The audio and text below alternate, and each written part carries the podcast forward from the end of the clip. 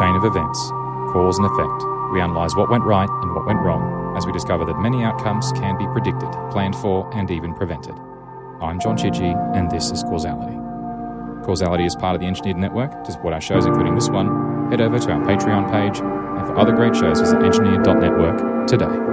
Gare de Lyon. On Monday evening, the 27th of June 1988, at the height of rush hour in Paris, commuter train 153944 would cause what would become the third deadliest train disaster in peacetime France. Gare de Lyon services both intercity as well as commuter trains and is France's third busiest train station, carrying approximately 90 million passengers every year. The station itself opened on the 12th of August 1849 and is located on the northern bank of the Seine River, on the eastern end of the city centre in Paris, and it's about 13 minutes from the Louvre by train. The station also hosts regional trains and the RER, and also the Gare de Lyon metro station. The station itself consists of two main halls, 1 and 2, with most lines above ground. Mainline trains depart from 32 platforms. Hall number 1 contains tracks labelled from A to N. Hall number 2 contains tracks numbered from 5 to 23. The RER services, that's uh, Réseau Express Regional or Regional Express Network also operate from four platforms located underground, beneath the main lines from the halls above. At the time of the incident, there were four RER lines A through D, with line D still not complete and currently terminating at Gare de Lyon station. SNCF, or the Société Nationale de Chemins de Fer Français, translated is the French National Railway Company, is a state owned company formed in 1938, and they own and operate the train network, which comprises of some 34,000 miles or 55,000 kilometres of track. Commuter train 153944 was running on RER Line D inbound from Melun in the southeast of Paris to Gare de Lyon and had departed Melun on time at 5:38 p.m. The trip covers 80 miles, or 130 kilometres, and takes approximately 75 minutes from end to end. The 153944 train is an eight carriage train consisting of two four carriage electric motor units, or EMUs, coupled together. The driver was 42 year old Daniel Saulin, who had worked for SNCF since he was 15 years old. The train's guard was Jean Charles Bouvet, who had joined SNCF after leaving school and had been a guard now for several years. Let's talk about the incident itself. At 6:36 p.m., the 153944 train began passing through Le Vert de Maison station, and just as the train was almost past the platform, a female passenger pulled the emergency stop cord, and the brakes were immediately applied. The passenger then exited the train onto the platform and exited the station before speaking to anybody. Following the incident, it was found that the passenger was a single mother, Odile Morat, who needed to get off at Le Vert de Maison station in order to meet her children. However, Morat had misread the new summer timetable. When she realized the train wasn't stopping at Le Vert de Maison, she panicked, pulling the emergency stop and exiting the train at her intended destination. For the train now to resume its journey, the train crew needed to reset the emergency stop mechanism and to reset the emergency brakes. Saulin called ahead about the incident over the radio, while Bouvet began the reset procedure. By 6:40 p.m., with the reset procedure still underway and the train remaining stationary, several of the passengers aboard got off at the platform and sought alternative means to reach their final destination. Bouvet attempted to reset the emergency cord handle, but the lever was stuck and wouldn't move. The reset lever itself was situated in the 20 inch or 50 centimetre gap between carriages 1 and 2, making it difficult for Saulin, who was now attempting to move it himself, to gain any leverage. Saulin finally managed to find a better handhold and was able to pull the lever. Despite this, the train's brakes still would not release. Believing the problem to be a common issue with the overpressurization of brakes following an emergency brake application, Saulin proceeded to systematically bleed down each of the air brake lines on each carriage until the guard had indicated to him that the brakes had been released successfully. By 7:02 p.m., Saulin had released the locked-up brakes on the train, and as the train departed the station, it was now a total of 26 minutes behind schedule. In the control room at Gare de Lyon station, the station controller on shift, Auguste Andre Talens, granted permission for Saulin to run express through the next station to reduce the remaining time to reach Gare de Lyon, and Saulin accelerated up to 70 miles per hour to make up some of the lost time. At 7:04 p.m., the commuter train 153951 sat on platform 2 in Gare de Lyon station, waiting to depart. It was unable to depart due to a regulation that required that both a driver and a guard was present prior to departing. The train was unable to leave as the train guard had not yet arrived on platform 2, whilst the driver, Andre Tanguy, had no option but to wait until the guard arrived. As is often the case when commuter trains are on major platforms, outbound on evening rush hour, many more people had boarded the train at that point while it had been waiting for an extended period on the platform. At 7:07 p.m., Saulin's train approached a flashing amber light, warning to now reduce speed for the downhill grade into Gare de Lyon station. Travelling at this point at 60 miles per hour or 96 kilometers per hour, Saulin began to apply his brakes gently to reduce the speed. However, the response from the brakes was almost unnoticeable. Despite this poor braking response due to the level grade of the track at that section, the train's speed dropped down to 20 miles per hour or 32 kilometers per hour. However, once it reached the 4 degree downhill grade into Lyon station, it once again picked up speed, and the brakes at that point were of little use.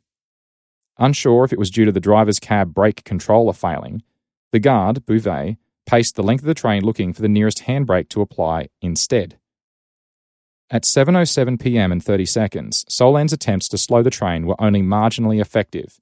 He then radioed ahead to the control room to report the situation, also pressing the driver alert button.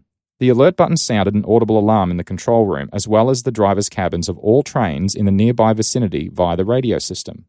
In response, all train signals were set to red to stop all trains, and all trains in the vicinity stopped in their current position and the entire central part of the train network ground to a standstill, except for one train. Still unable to stop, Saulin moved all of the remaining passengers to the rear carriage of the train. They positioned themselves in brace positions ready for an impact.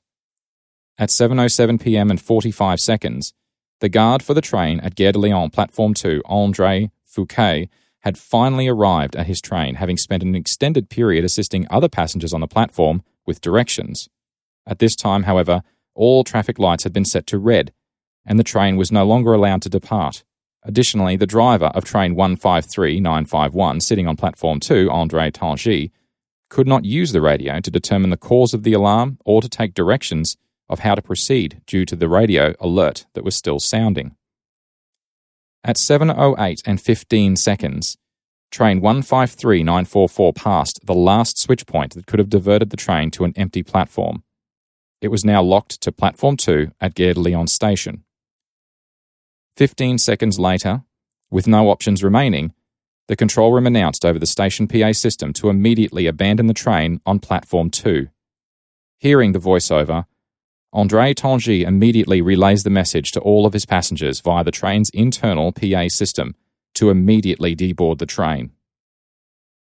At 7.08 and 45 seconds, seeing passengers were still on board his train, Tanguy continued to relay the message over the train's PA system, knowing that at this point he could now no longer escape. At the moment of impact, the guard on the runaway train was just entering the rearmost carriage and he was able to retain his balance by simply holding the handrail. With plenty of warning to brace, most of the passengers in the rear carriage of the runaway train escaped serious injury. The stationary train on platform 2 was not as fortunate. With 307 tons of the train colliding at approximately 50 miles per hour or 80 kilometers per hour, it left the leading carriage of the stationary train on platform 2 split into two pieces. Eleven minutes after the incident had occurred, the first rescuers arrived on the scene, and they were confronted with people caught in the mangled steel wreckage, with nearly 100 people still trapped inside. Jacques Chirac, the mayor of Paris, and Michael Delebarre, the minister of transport, visited the scene and were aghast at what they witnessed. It wasn't until midday the following day that all of the survivors had been rescued and the trains were finally physically separated. The final tally 60 people were injured and 56 people had died.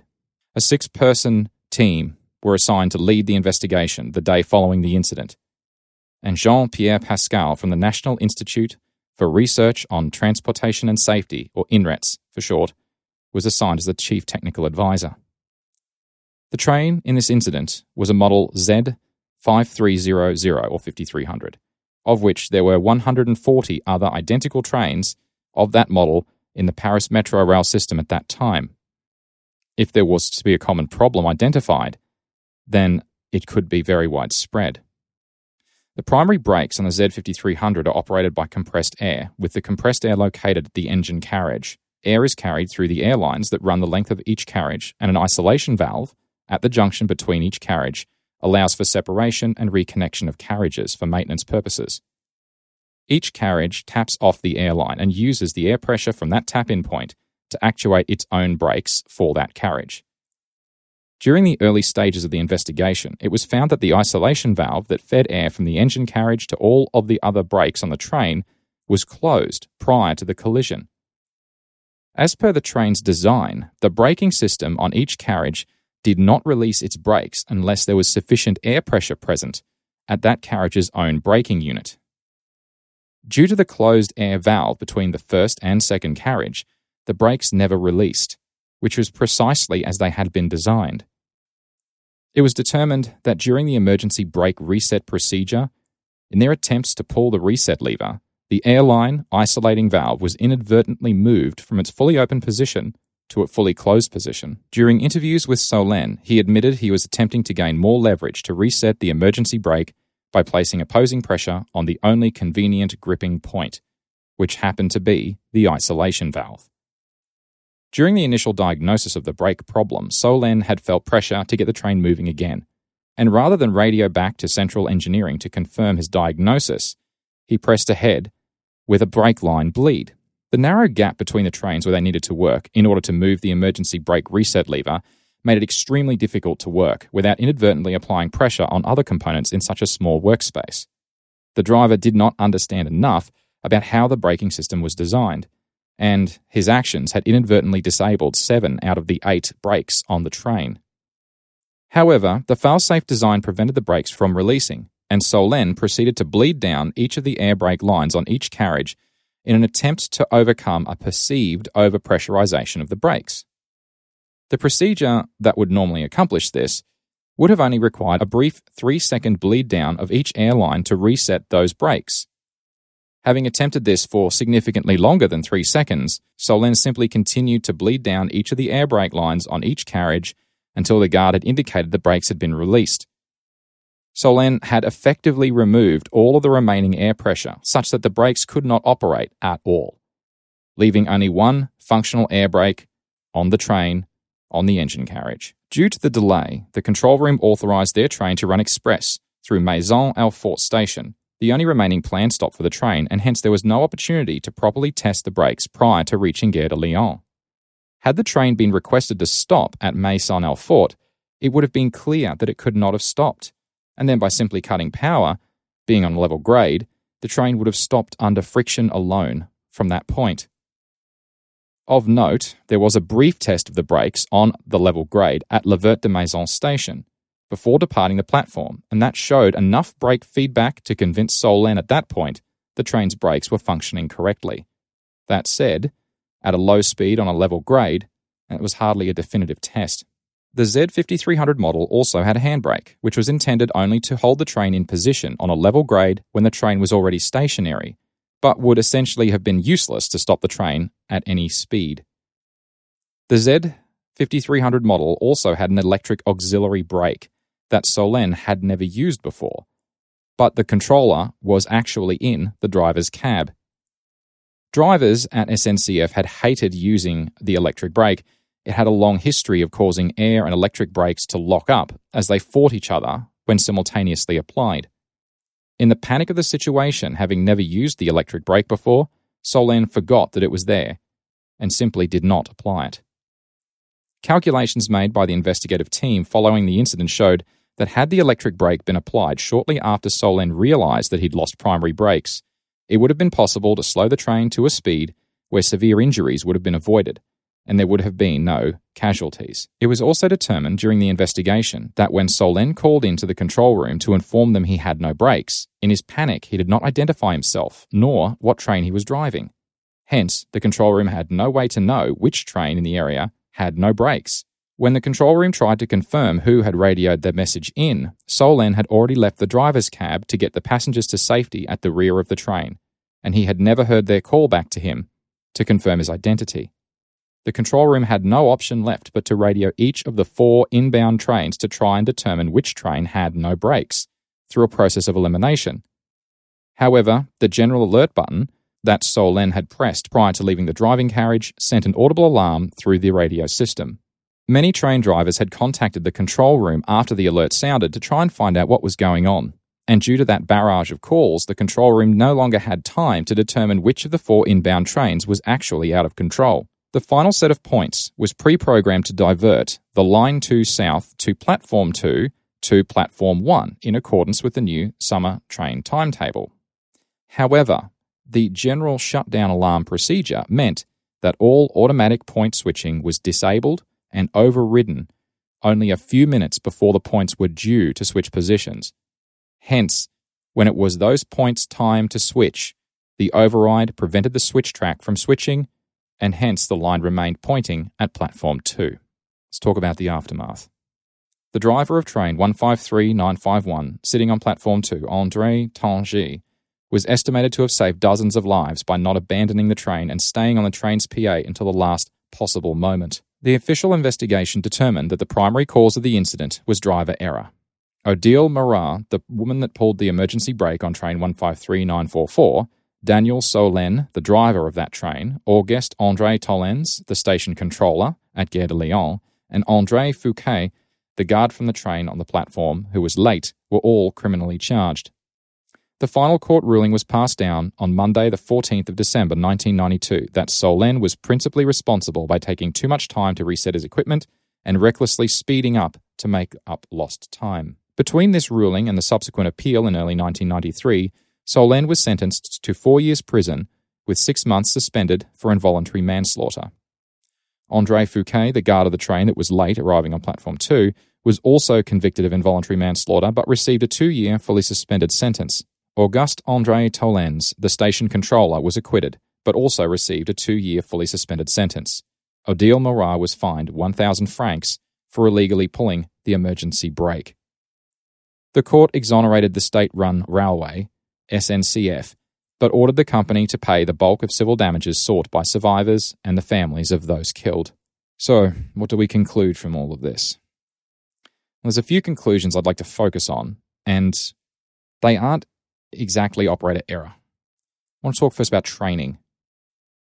When operators are asked to operate different models of trains with different configurations, they need to be sufficiently trained in the differences between how to operate each of the specifics of each of those trains.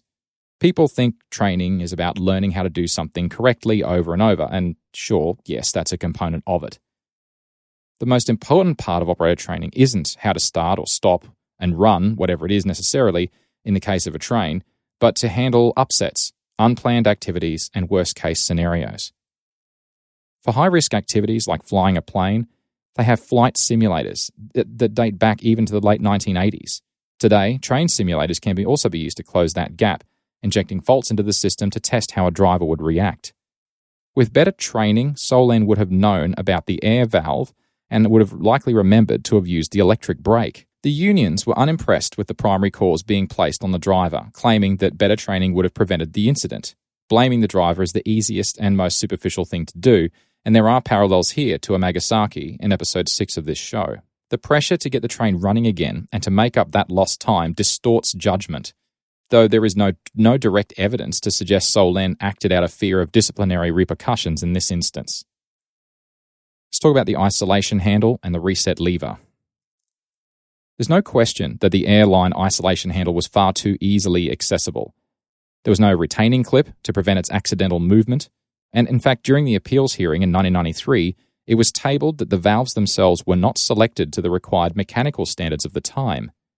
Ultimately, if there's a single point of failure in this system, it's a really good idea to protect it. perhaps a little bit better than it was on the Z5300 model's original design. And as for the reset handle, which designer thought that it'd be a good idea to put it in that location?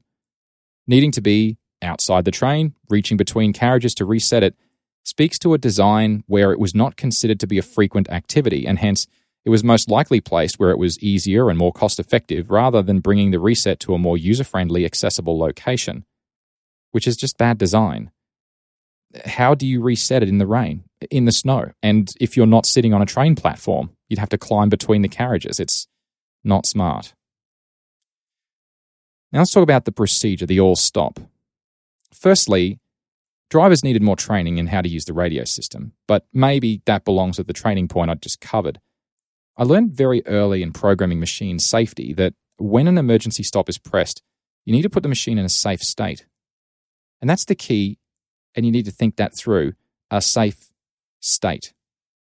That doesn't necessarily mean stopped or frozen, it means a safe state. In machine control, if you have a large press weighing 40 tons and someone hits the e stop, you don't stop it in its tracks. You usually raise it, insert the chocks, and then de energize it.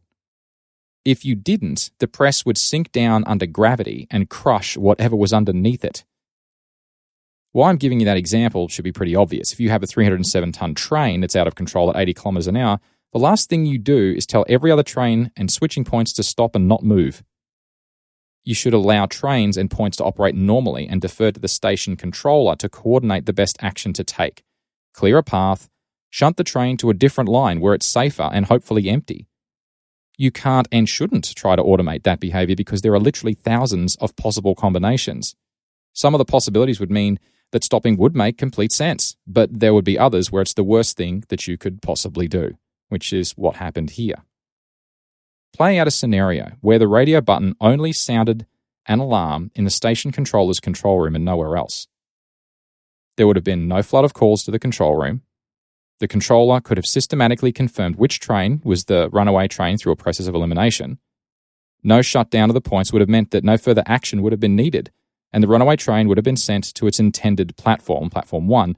And yes, there would have been a mess with the buffers at the end of the platform, probably, in which case the controller would have had plenty of time to clear that area of people and announce to all the other train drivers to hold their positions.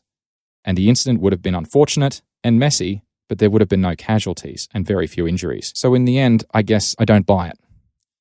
The engineers that designed the emergency alert system and procedures made too many simplifications, and it was simply the wrong strategy. About six weeks after the incident, there was another incident on Saturday, the 8th of August, when a four car commuter train crashed into a barrier at the end of the track in Paris's Gare de l'Est station. A 29 year old man was killed, and 57 people were injured so soon after the Gare de Lyon incident. And with the findings not yet clear, unions blamed the government for both crashes and accused it of skimping on safety just to save money. The president of the SNCF at that point, Philippe Rouvillois, had only been railway president for six months at that point, but resigned as a result of these two incidents. So there's two key points to make.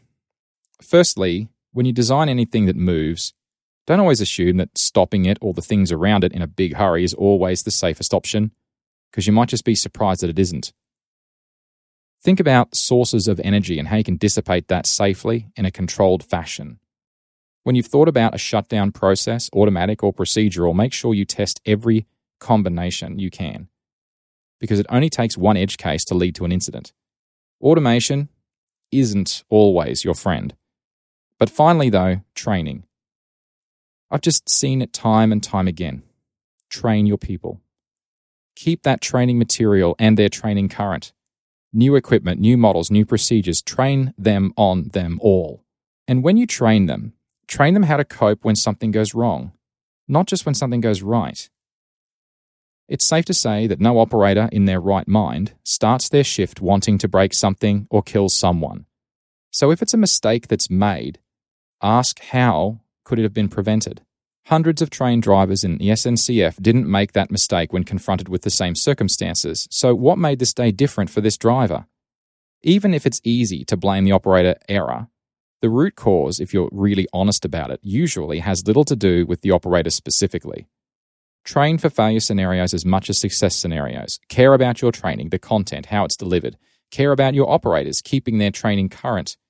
And the training never ends.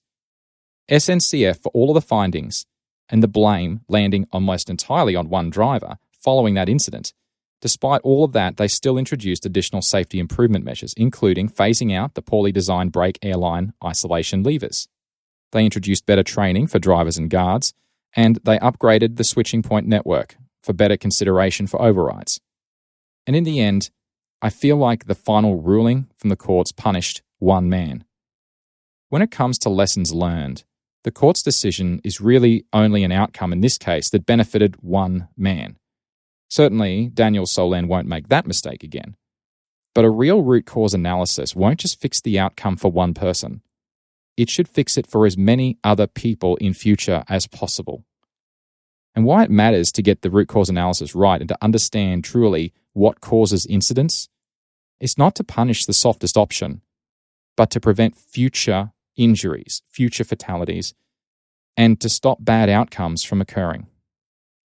In the case of the incident at Gare de Lyon, it seems like the SNCF learned the right lessons from the incident, albeit with a driver carrying most of the blame, and ultimately at the cost of 56 people's lives. That seems like a pretty high price to me. If you're enjoying Causality and want to support the show, you can via Patreon at patreon.com slash johnchidgey or one word.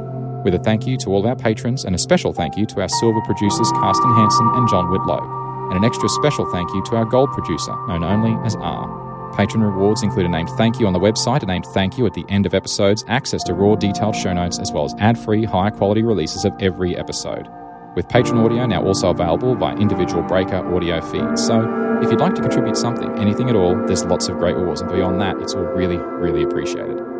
Beyond that, there's lots of other ways to help, like leaving a rating or a review on iTunes, favoriting this episode in your podcast player app, or sharing the episode or the show with your friends or via social. All of these things help others discover the show and can make a huge difference too.